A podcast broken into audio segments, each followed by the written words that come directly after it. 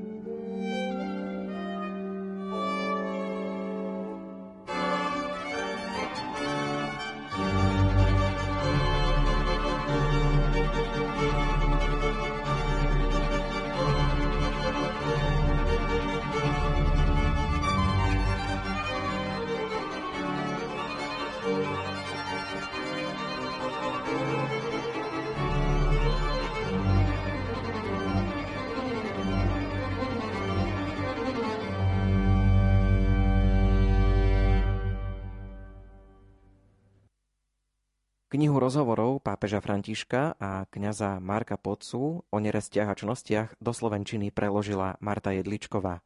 Povedzme si, akým spôsobom je kniha písaná. Je to náročné čítanie? Autor knižky o nerestiach a prijal za svoju myšlienku svätého otca Františka, ktorú povedal pri istej príležitosti. Krásu nového života v Kristovi možno lepšie vyjadriť obrazmi než pojmami. Preto keď písal o štyroch základných ľudských a troch božských činnostiach a o ich opaku o siedmých nerestiach, inšpiroval sa ich vyobrazením v kaplnke skroveniovcov v Pádove, ako ich namaľoval svetoznámy stredoveký maliar Giotto. Knižka pozostáva zo siedmých častí, v ktorých sa hovorí o dvojiciach nerestčnosť. Každá časť má ešte svoju ďalšiu štruktúru. Je v nej rozhovor pápeža Františka s Markom Podcom. Za ním nasleduje súvislý text z príhovorov alebo dokumentov svätého Otca a blok autora zo života v Pádovskej väznici, kde je väzenským kaplánom. Možno povedať, že v knihe sa stretajú dve perspektívy, len zdanlivo protikladné. Je to pohľad z centra cirkvy, ktorá vedie dialog s perifériou väznice. Je preto divu, že sa v nej striedajú aj rôzne obsahy a štýly. Nerestiačnosti pritom nie sú spracované katechizmovým spôsobom, ale často ide akoby o momentky z konkrétneho života. Či je to náročné čítanie? Áno, pre toho, kto je zvyknutý na priamočiarosť a jednoduchosť vo vyjadrovaní, sa to môže zdať miestami ťažké ale kto rád uvažuje, medituje, objavuje nové súvisy, ten si príde na svoje. V každom prípade nie je možné knižku čítať na jeden dúšok, ale treba si dopriať čas na jej vychutnanie. A je tam naozaj čo vychutnávať. Pozrime sa na váš prekladateľský pohľad, ako sa vám kniha prekladala. Už nepopieram, že preklad tejto knihy patril medzi tie ťažšie práve pestrosť štýlov, o ktorej už bola reč. Strieda sa tam hovorový spôsob reči svätého Otca v dialogu s autorom s jeho oficiálnejším štýlom v písaných príhovoroch alebo dokumentoch. A je známe, že oba tieto štýly obyčajne obsahujú jeho skratkové vyjadrenia, ba aj neologizmy, ktoré vniesol do talianského jazyka. Najtežšie však bolo zvládnuť preklad tretieho bloku toho väzenia. S monológom väzňa, ktorý často používa väzenský žargón, sa v ňom prelínajú slova autora. Je sú zasa poetizujúcim, obrazným vyjadrením charakteristik ľudí, ich životných situácií, pred uväznením a po ňom, atmosféry väzenského prostredia a prežívania jeho obyvateľov. Za rámec každej state o dvojici nerest si v tomto bloku zvolil časť z liturgie hodín od úsvitu po západ slnka a ocisoval z nej priliehavé verše. Musela som preto pri preklade obrazne povedané často prehadzovať výhybky a niektoré miesta dlho skúmať pravda, že aj pomocou slovníkov, internetu a breviára a často aj s prozbou o osvietenie z hora, aby som správne pochopila ich zmysel, čo je vlastne prvou úlohou prekladateľa.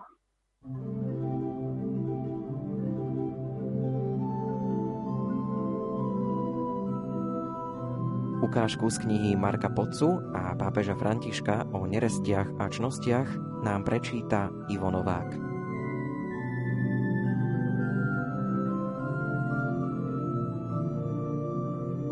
Vôňa citrusov osviežuje tri odlišné druhy krémových cukríkov. V dvoch z nich je výrazná chuť čokolády, mliečna a fondánová. Posledná pralinka má pridanú hodnotu, med a rozmarín.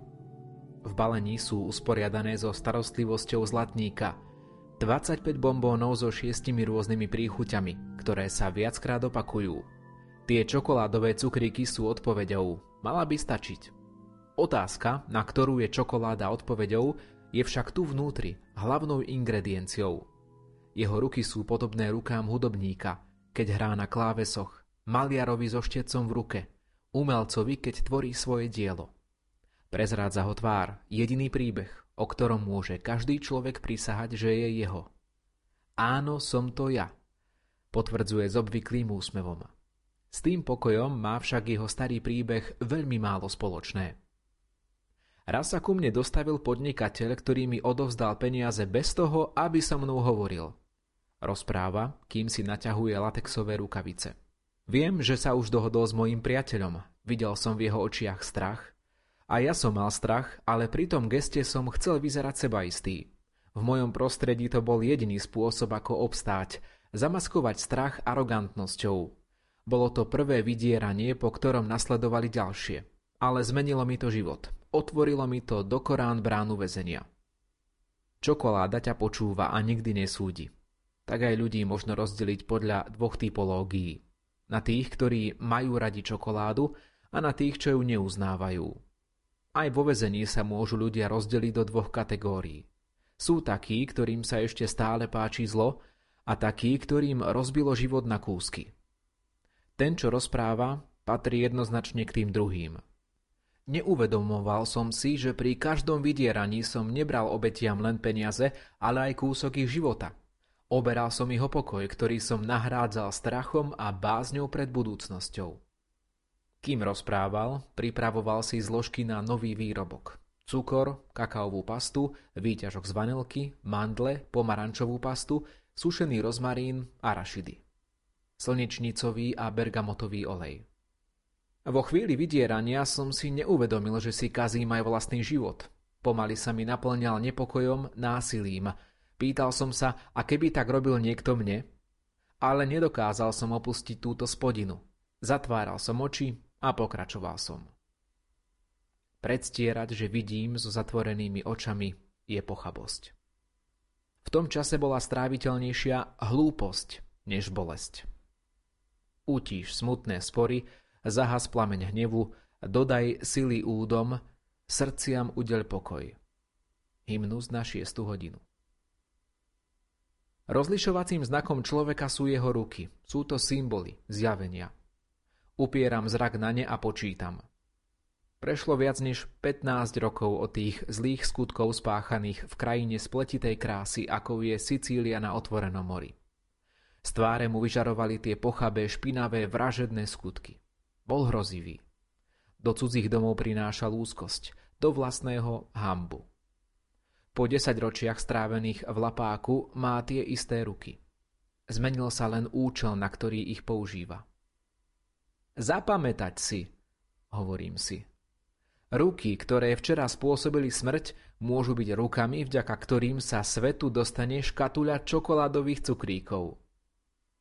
Vložiť si ruky do dobrých rúk je drobná rozvážnosť, istý druh rezervnej inteligencie.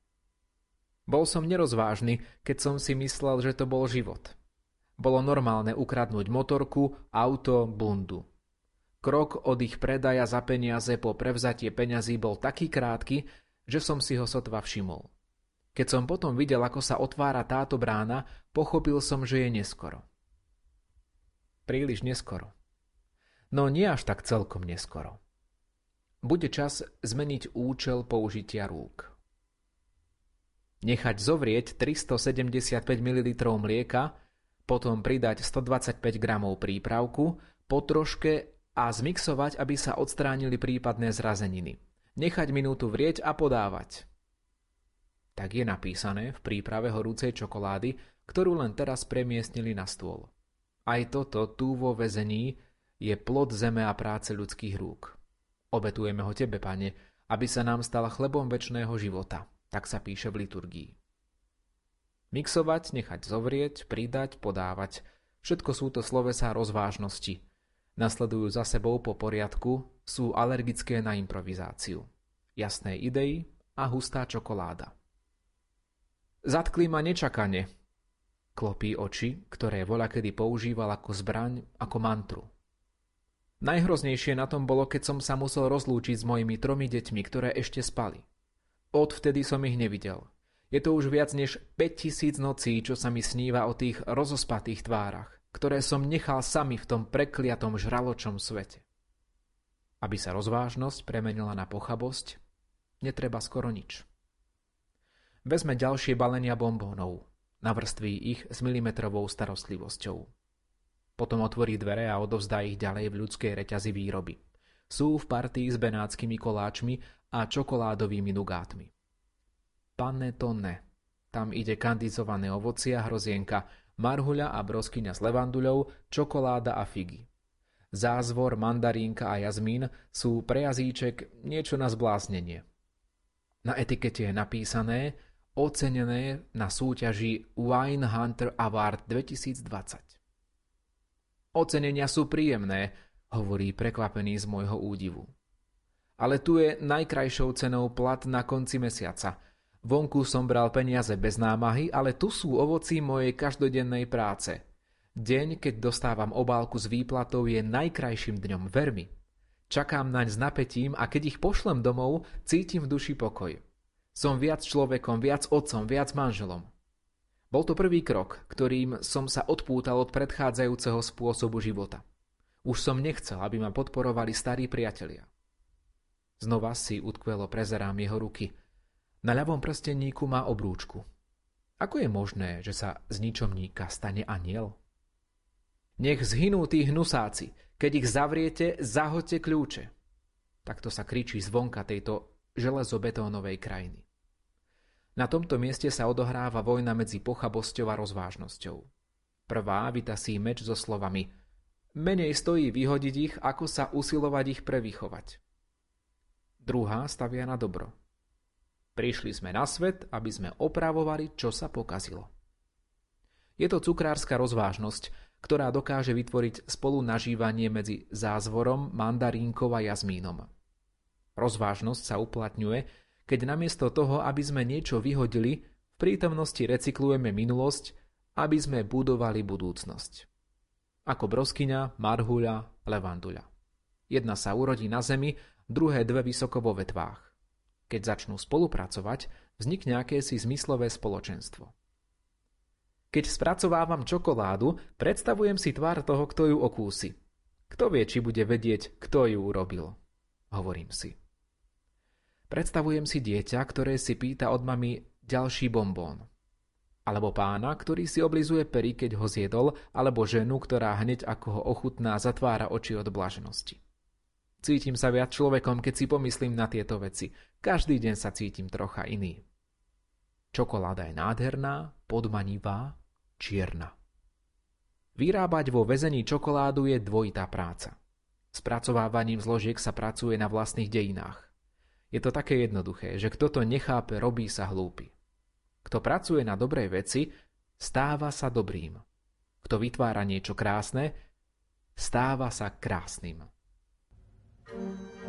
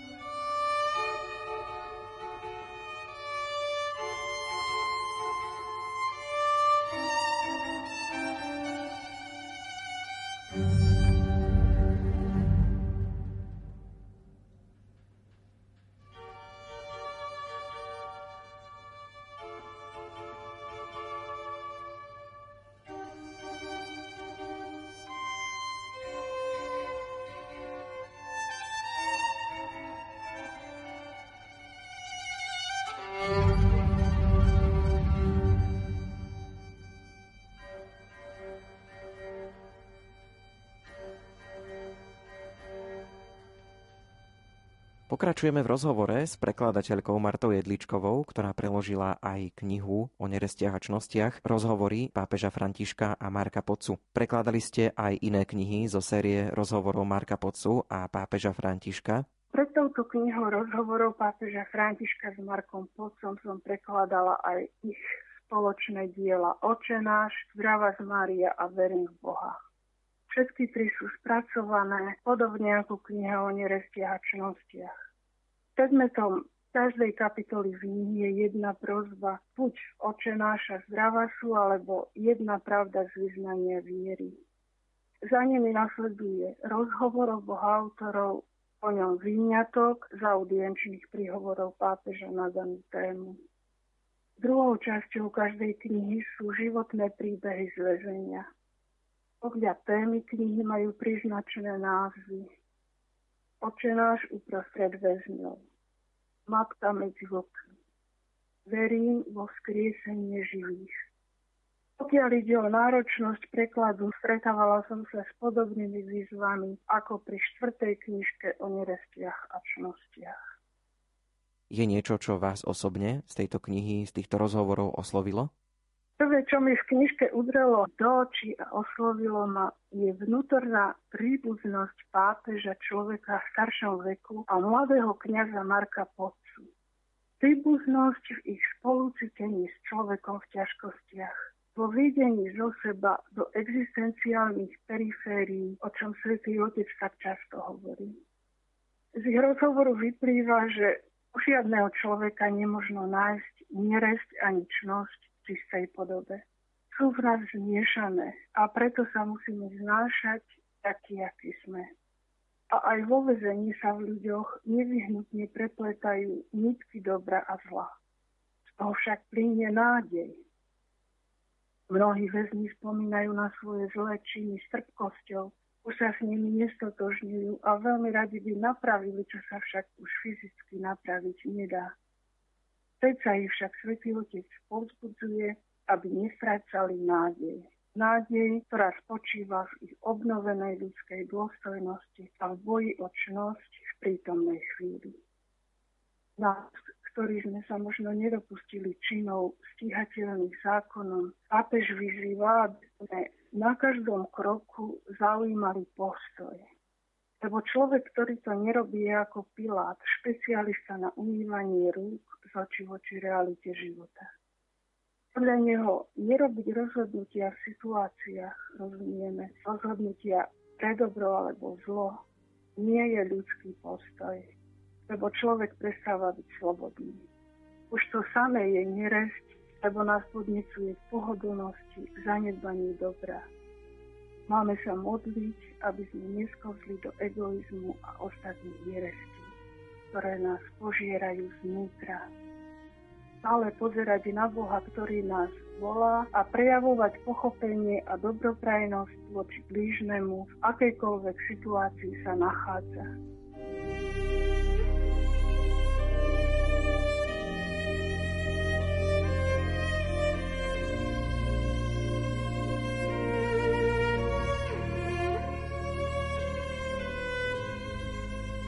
Ukážku z knihy Marka Pocu a pápeža Františka o nerestiach a čnostiach nám prečíta Janka Ondrejková.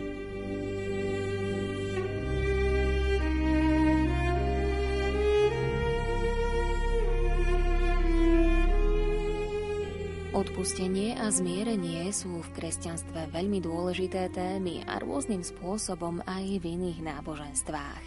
Riziko je v tom, že sa nesprávne chápe presvedčenie veriacich, a predstavuje sa tak, že podnecuje fatalizmus, nečinnosť alebo nespravodlivosť, či na druhej strane neznášanlivosť a násilie.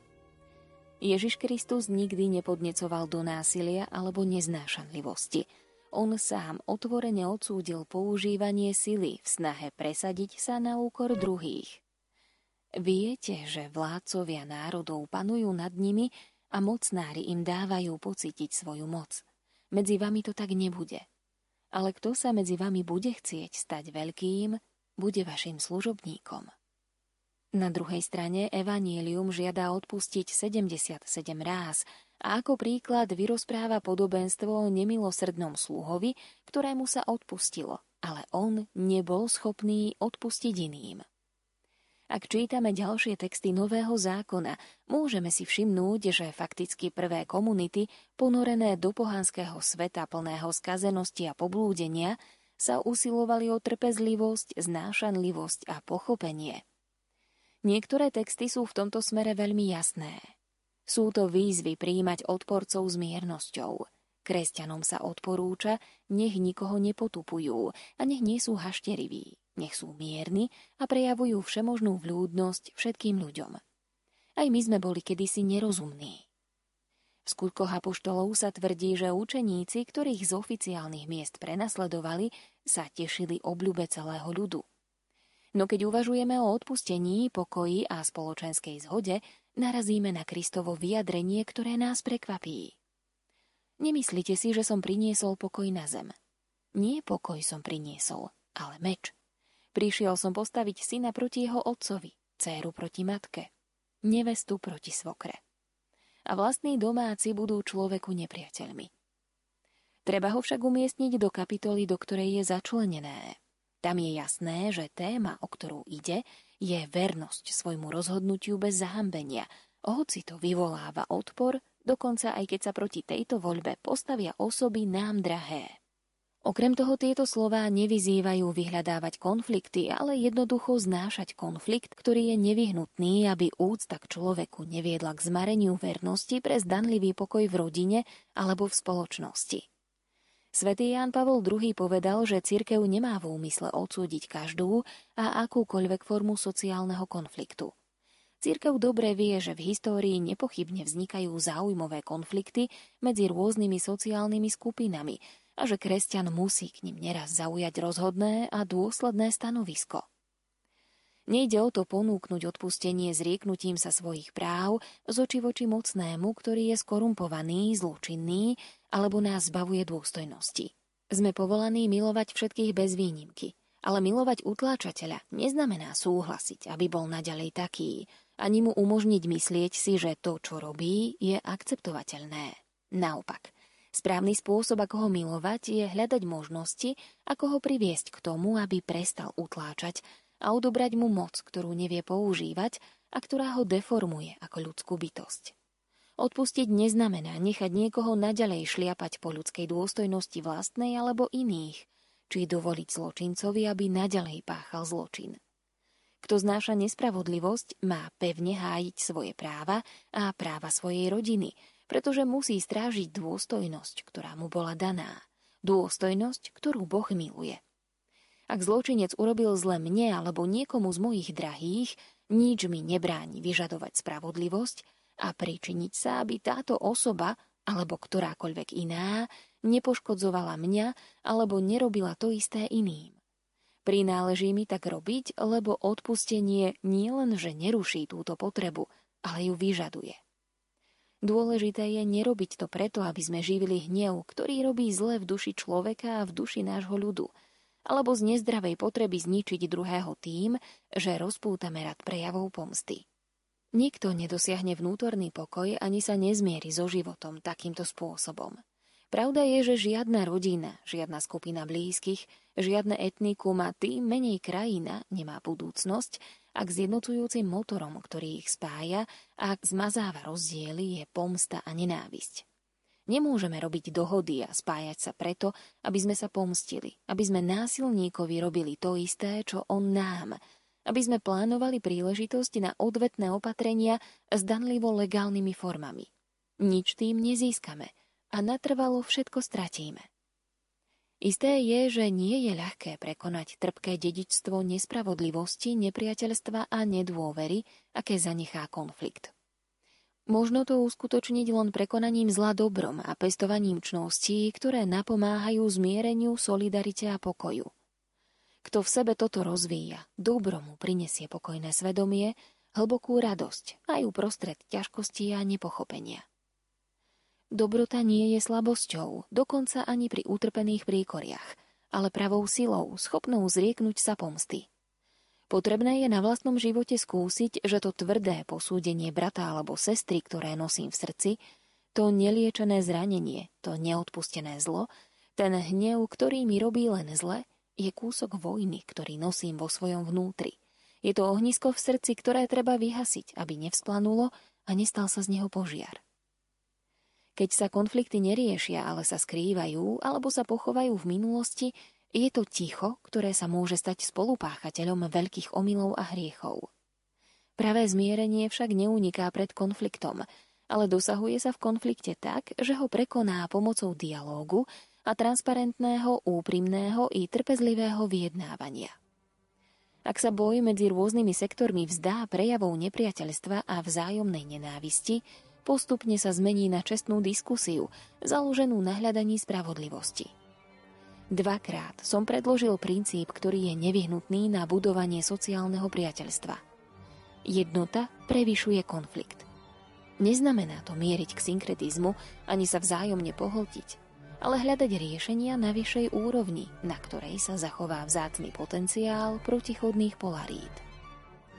Dobre vieme, že vždy, keď sa ako osoby a komunity naučíme zameriavať ponad seba samých a ponad naše partikulárne záujmy, vzájomné pochopenie a zaangažovanie sa zmenia na prostredie, v ktorom konflikty, napätia, aj tie, ktoré sa v minulosti mohli považovať za protikladné, môžu dosiahnuť mnohostrannú jednotu, ktorá plodí nový život.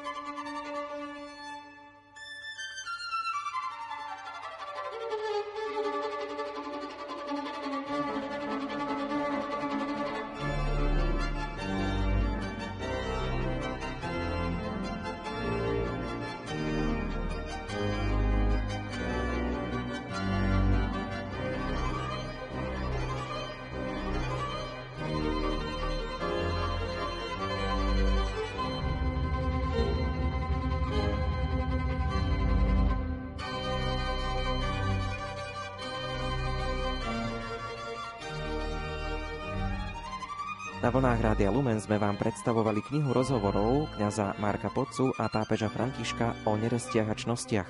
Kniha je už teraz dostupná v spolku svätého Vojtecha. Rozprávali sme sa s prekladateľkou knihy Martou Jedličkovou a ukážky nám prečítali Ivo Novák a Janka Ondrejková. Reláciu technicky pripravil Marek Rimóci, hudobné ukážky vybrala Diana Rauchová a od mikrofónu sa s vami lúči Ondrej Rosík. Do počutia.